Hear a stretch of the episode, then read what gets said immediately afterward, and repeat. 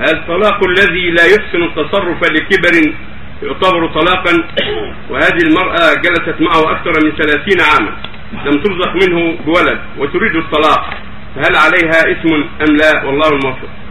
إذا طلقها ويعلم الطلاق ما بعد ما خرف ولا زال عقله يقع الطلاق. إذا طلقه عقله معه يقع. أما هي فإن صبرت عليه فهو أولى عليه أحسن وأولى. أما إن كان هناك عليها مشقة لأنه عنيف عليها أو يؤذيها أو أسباب أخرى أوجبت ذلك فلا حرج عليها في طلب الطلاق.